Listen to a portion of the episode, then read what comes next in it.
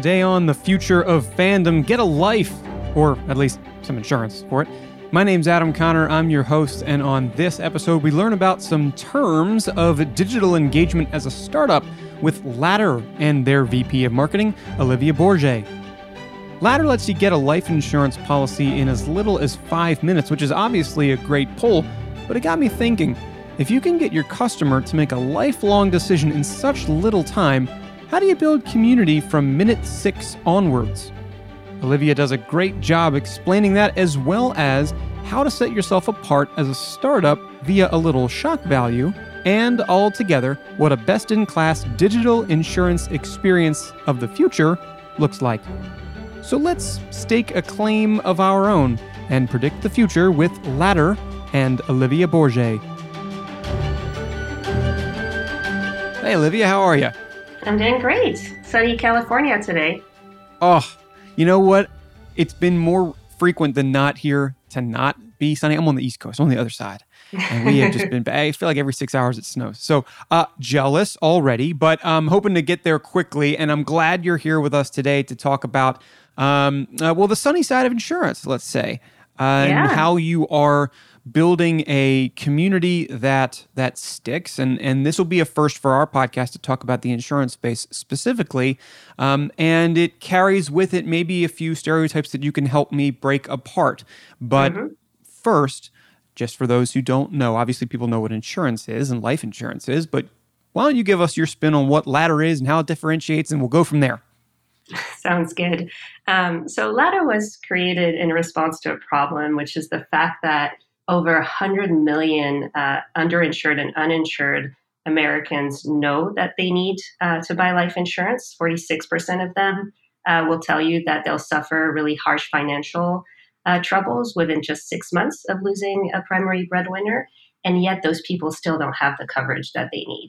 Um, and that's due to the fact that the barriers to buying life insurance have been so high. You know, if you think about uh, you and I in this day and age, we can pretty much buy anything we want, you know, directly on our phone. Um, but when it comes to life insurance, uh, it's still very common for it to take weeks. You know, six to eight weeks is what we typically see. It involves a ton of middlemen. It involves paperwork. It involves medicals. Um, so it's just really fallen behind modern consumer expectations another, you know, you're talking about busting some myths. Uh, another common barrier is uh, the cost of life insurance. Millennials, in particular, uh, will overestimate the cost of life insurance by almost 10x. Uh, whereas, you know, simple term life insurance for a young, healthy person, depending on you know level of coverage, can just be one to two dollars a day. Um, and then the last point is almost this um, paralysis, uh, if you will. You know, life insurance at its core is just this very simple promise um, for a company to step in if the worst happens to take care of your family. But there's been a proliferation of just very complex offerings, you know, bundled with investment type of products. Uh, and so consumers don't even really know where to start. They don't know if they need term life or whole life or any kind of other life. Uh, they don't know how much coverage they should get. They're worried about being stuck with more coverage than they need. They're worried about, you know, hidden fees. And so there's kind of this this paralysis and all these three factors, right? The time it takes, how expensive people think it takes, how confusing it is. Um, all of these three factors just contribute to this huge coverage gap that we see in the US today um, that's amounting to 16 trillion uh, with a T. So, what Ladder did was invest in technology that would allow us to underwrite people in real time digitally.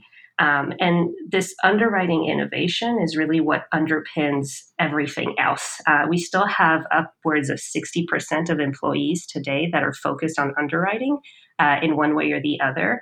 And it's this ability to underwrite people in real time that powers our consumer experience. You know, the fact that you can get, if you're approved with Ladder, you can get life insurance is just five minutes on your phone from start to finish. Um, it's also what underpins our ability to give you our best pricing um, you know, adjusted for the risk. And it's it's really, you know, risk is really something that we need to be wise about if we want to make a lasting promise to our consumers.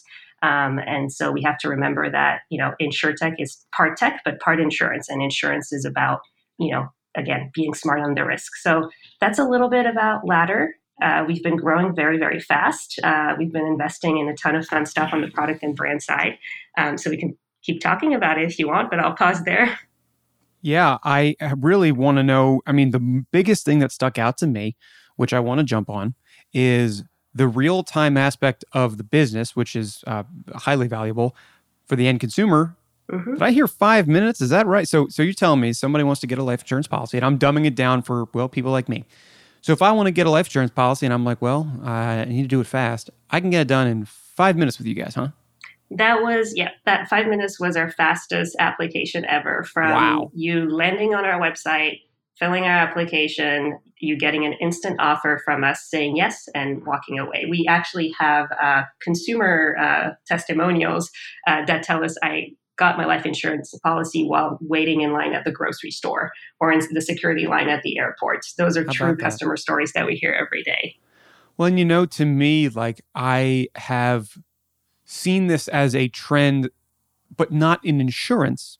It's mm-hmm. been in other areas of the financial sector where a big selling point has been set this thing up quickly. I've seen mm-hmm. it in mm-hmm. banking mostly.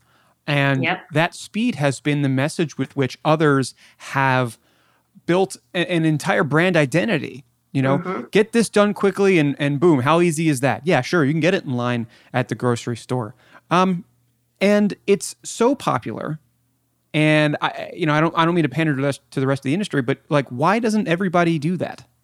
Because it's very difficult to do, uh, and and that's what can be deceiving uh, about life insurance, and and that's what's been, you know, at times. Uh, almost controversial for us as far as the strategy that we've taken to focus on underwriting first is because it, you know it doesn't bear fruit until you've invested in it for a little bit so it doesn't look it's not obvious on the surface what you're actually working on, um, but figuring out how to find alternate data sources um, to accurately underwrite people to the you know the standards of underwriting that have existed in the industry for a very long time today. So have machines replicate uh, what humans and you know decades of data have done is a very difficult problem uh, and you get better at it over time as you have more data, as you learn, as you do your post issue audits. And so we've been incredibly disciplined uh, in investing in that. And again, once you get that right, then you can confidently make an offer to a consumer at a great price.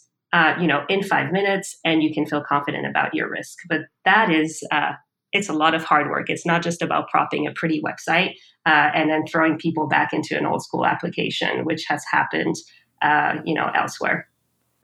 Yeah, I was. I'm guessing that it's it takes a lot more than a than a polished front end to to figure out mm-hmm. how to do that well and and scalably. There, there are a bunch of interesting business growth questions I, I could ask here, but I, I want to focus instead on um, well the the words we focus on uh, for this show, which mostly starts with the fandom, because mm-hmm. of course there are many ways in which organizations in insurance or otherwise seek to build passionate uh, consumers, you know, and fans. If the process is so quick. I get it done in five minutes, or let's say that I'm a slow guy and I get it done in 10. All right. I go through that process and I, uh, you know, I wring my hands together and say, okay, great, it's done, check. Because this is a big life check mark, isn't it? I mean, at least it's what mm-hmm. I've been mm-hmm. told. You got to have life insurance. Okay, I come through ladder, boom, I get it done in five ten minutes. How easy is that? But my biggest question here is that assuming that you are building a community of people who are, uh, well, fans of ladder, how do you build community beyond that when the whole mm-hmm. plug is to say, well, we're going to get it done quick and then you got it? What, what comes yeah. next? It's such a great question. Um, so yeah, life insurance traditionally has been kind of this one and done purchase, or, or you know this this eight week and done purchase. If you look at the traditional way of getting it, um, and you know indeed we really want to help you get through that painful part. Um, really fast and actually make the painful part not painful. We have you know really high NPSs. It's a pretty delightful experience. Um, but you know when you think about it, then we're entering into a relationship with the consumer that's going to last 10, 20, 30 years. Um, so there's an incredible opportunity uh, for life insurance brands to expand uh, on that relationship, you know, and add value to the consumer and vice versa. Um, so you know, not, and it, it's not just an opportunity, uh, it, it's also very legitimate. If you think about our category, we just insured your life. Uh, so we have, um, you know, a lot of credibility and a lot of incent- aligned incentives in helping you live your longest, you know, healthiest, best life. Uh, so you can imagine how broad um, the types of, you know, innovations and cross sales opportunities might be in this category. Um, so at Ladder, we thought about that along two vectors, one being product, one being brand. Of course, the two uh, are very intricately linked. Um, you know, on the product side, I think a quintessential example um, is our laddering feature. So uh, we give users the ability to modify their coverage uh, over time. So if you imagine um, you know you're sending off your kids to college or you're paying off your mortgage well you don't need as much life insurance as you used to. And so we allow you to just decrease that coverage and decrease your premiums and save money um, in the same proportion. Uh, that's particularly popular um, you know when we work with partners. So for example a SoFi which has ladder pretty deeply integrated, not only will they be able to offer life insurance right from that platform, but as they continue to give you financial advice and help you manage your entire financial life, you can manage your life insurance dynamically right there. So decrease it or apply for more. Um, so that's kind of one examples of product innovation that you know build on that one and done relationship. Um, there are other things um, you know that I can't quite talk about, um, but that you can imagine around, you know, health and general wellness and kind of the integrations uh, that could could add on to our product today. On the brand side, I really think of this category less as a financial uh, category, but more as a lifestyle one uh, because of what I just said. The fact that we're insuring your life and that there's so much heart and emotion in this category that uh, we can engage with consumers beyond just you know talking about money and their finances. And so if you look at how we've developed the ladder brand uh, the type of content that we put out there our look and feel um, it looks a lot closer to you know a lifestyle or almost fashion brand than it would your traditional kind of you know financial institution, which is also something that we've seen builds trust with consumers. You know, and in some cases, especially younger generations can be a little weary of, you know, the old established financial um, company, and they're really looking for brands that get them that they can relate to, that look like all the other products that they consume. And that's really the direction we're trying to take uh, our brand and just a life insurance category in general.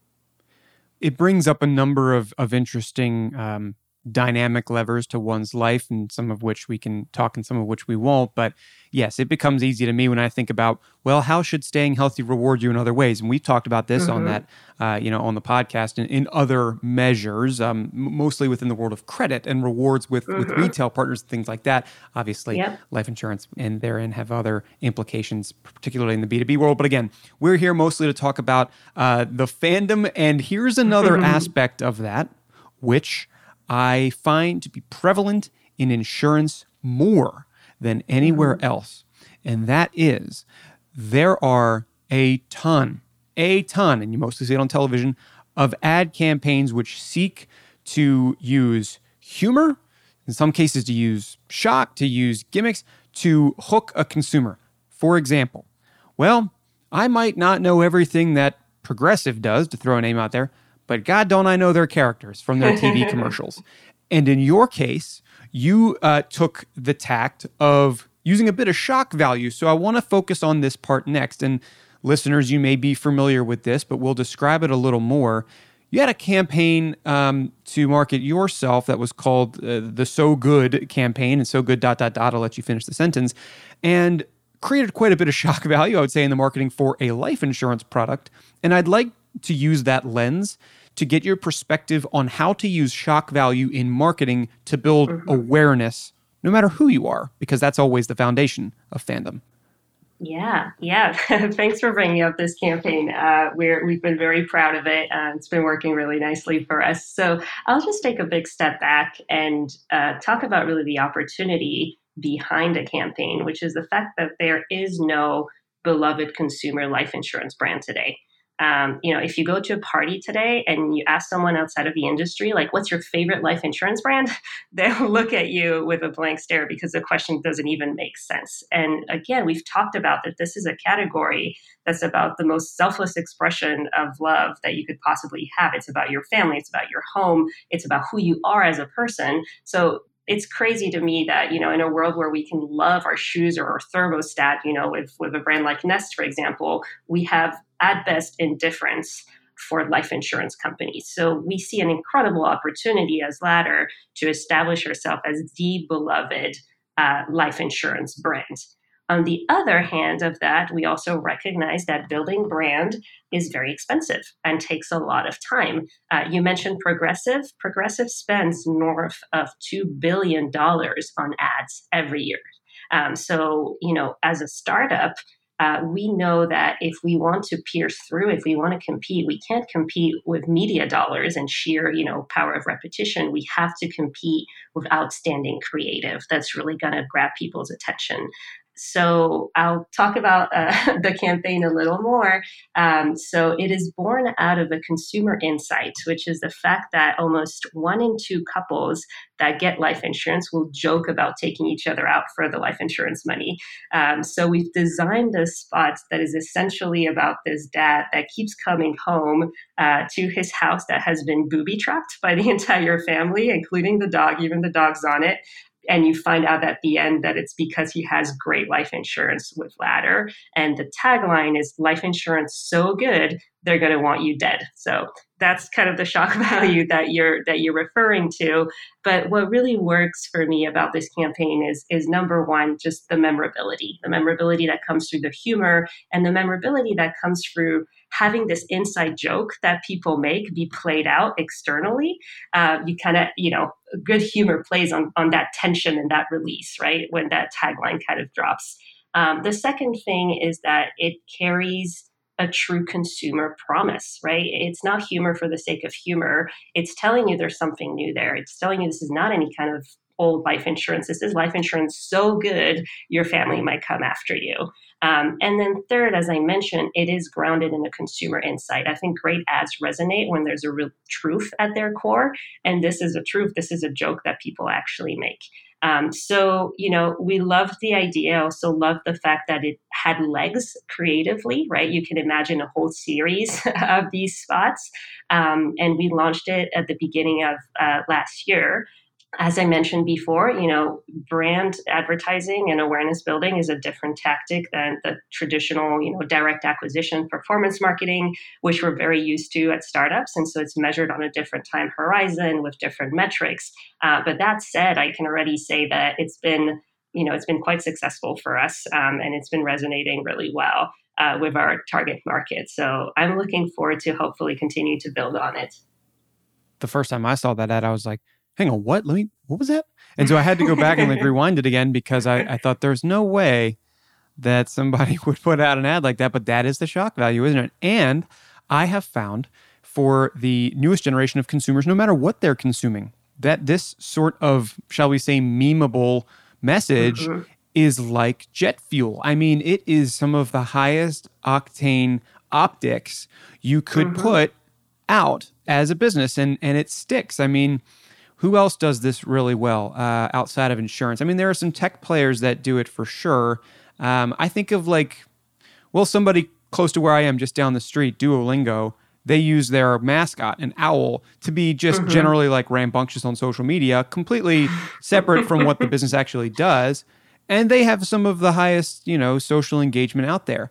And so it yeah. makes me wonder, you know, as a startup, what are some things that startups need to be thinking about when doing brand building when this sort of shock value marketing or nonsense meme messaging yeah, it, it sometimes makes for better messaging than anything relating mm-hmm. to the offering. I'm I'm curious mm-hmm. because uh, you know it, it's not just that you're a startup and quickly growing, but you're also within an industry which is well well grounded and has been for hundreds of years. You got to break through somehow. So I'm yeah. just curious to get your thoughts on that.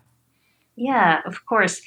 It is a hard balance to strike. Um, I think, you know, traditionally, if you look at the traditional life insurance or just general insurance industry, it's very, very heavy brand, right? They're really capitalized on that. Um, and they've started to catch up to performance marketing. And then if you look at startups, we're very comfortable with performance marketing and we're just kind of catching up on brand and figuring out how to invest there. So we're kind of coming at it from two opposite angles.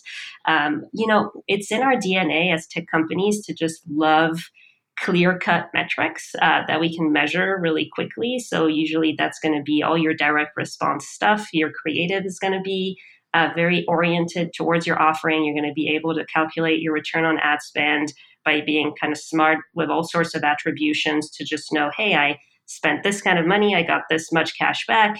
You know, I'm right side up on my unit economics, feeling great.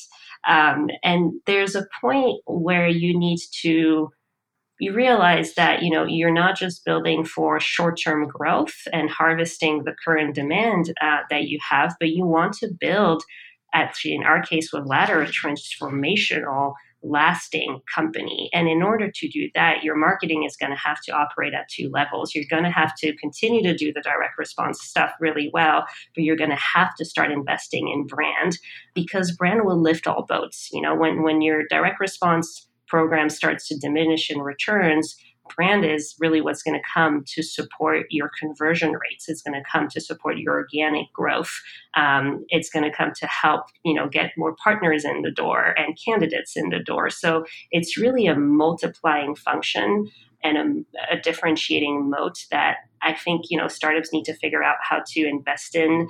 Um, you know, not too early, but as soon as they start thinking about the future and they have the financial backbone to you know do it at a level that's going to pierce through and that's definitely not going to be a progressive level kind of investment but if you're smart about your creative about your spend you can really uh, pack a punch with it.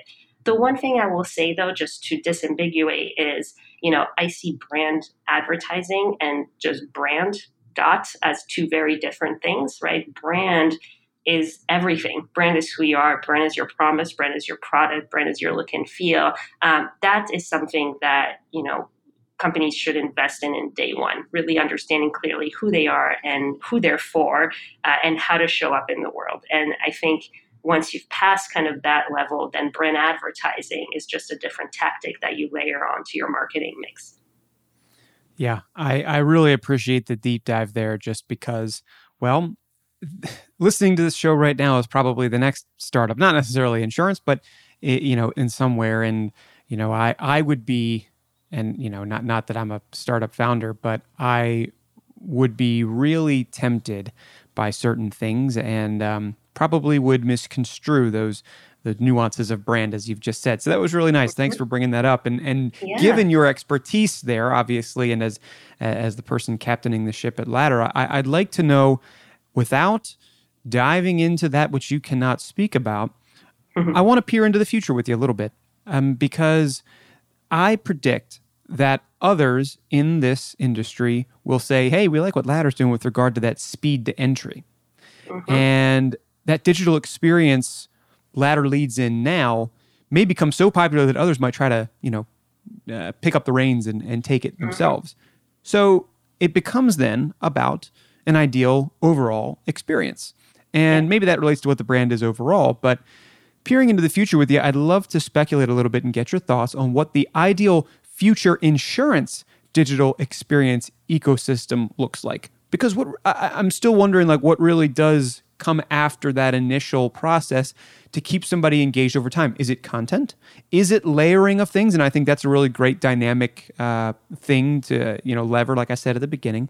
But I'm curious what else you think in the digital landscape will keep folks in touch and conscious of their position with Ladder or any insurance player. Mm-hmm. Yeah, absolutely. I think there's one thing to be said about you know insurance and the fact that there's something about the set it and forget it that's also you know that's also nice. Um, it's something that you want to make sure you have you do quickly and then it's just relieved such a huge burden from your shoulders uh, that you're happy not to kind of think about it anymore. Um, but we've had customers say you know, whenever I see like my charge at the end of the month on my card, um, I know I'm covered. I feel good. I know my family's protected if something happens to me. Uh, and so sometimes, you know, just that is truly enough, honestly, to keep a consumer engaged and staying with you. Uh, throughout you know the duration of their term um, there's also high switching cost right to, to leaving and to getting another type of life insurance company so there's a natural high retention and kind of lock in for life insurance so the question to us is more about how do you add value on top of that, uh, both to attract consumers um, to Ladder compared to other competitive offerings, and then to add more value to them and add more value to Ladder in exchange um, throughout this decade, you know, or 30 year long relationship. Um, so I do think some of that is going to come from all types of possible innovations and integrations in the world of physical uh, wellness, in the world of uh, emotional wellness, in the world of financial wellness, right? So you can really imagine all the things that um, will help you live longer and healthier. Uh, that we can add on to kind of our ladder platform. Uh, you know, you could go as far as saying, hey, research has proven that having a dog helps you live longer. Like it, it, can go, you know, it can go that far, right? We could do something with pets in the future, right? Um, nothing we're doing right now. I'm really being illustrative. And on top of kind of these wellness types of things, uh, you've mentioned earlier abilities to reward you over time for you know healthy or safe behavior. Um, so you know how many uh, steps you're taking every day or uh, are you driving safely? Or are you paying your mortgage on time? Are you so so there's there's a whole ecosystem of data as well um, that can be used just to you know give consumers some money back which is always you know something that everybody appreciates. Um, so i can really see innovations in those two realms um, and then the last moat around all of that, as we discussed, is just brand, right? Is feeling like this is a great brand that gets me, that made me laugh, um, that engages with me. And then not only do I want to stay with that company, but I want to refer to my friends. You know, it's a very word of mouth type of product. So, really, those three layers of a great product with built in retention, a value add around it, and a strong brand to cement it um, is where we see our long term success. I appreciate the outlook, and I want to round out with one fill in the blank, which uh, brings us home with regard to the way that fans are made outside of the sports realm, which is this, and I'd just love to get your, your take. Finish this sentence, and I'll finish it with a blank. I know that my customer has turned into a genuine fan when they blank. When they shout out from the rooftop that they love you and everybody else should get your product. Well, can't we all uh, hope to that happens with our businesses, and I hope it does with yours as well. And maybe to get to the rooftop, they will use a ladder. But Olivia, thank you so much for joining us here. It was great to get your perspective. Uh, thanks for giving us all a life. thank you so much for having me. It was a pleasure. Thanks again to Olivia Borsje from Ladder for joining us. And hey, if you've been holding off on life insurance because it takes too long, I see you. You got no excuses anymore. And thanks to you, the listener, of course, for exploring the future of fandom with us. I'd encourage you to stay connected beyond minute five, so subscribe to the future of fandom wherever you listen to podcasts, or you can also find all of our content at livelike.com slash podcast. And every episode has a sub page now so you can go to the website and find that. And across socials, we're also on LinkedIn at LiveLike and Twitter at LiveLike Inc. I look forward to predicting the future again with you soon. Until then, I'm Adam Conner saying so long and thanks for being a fan.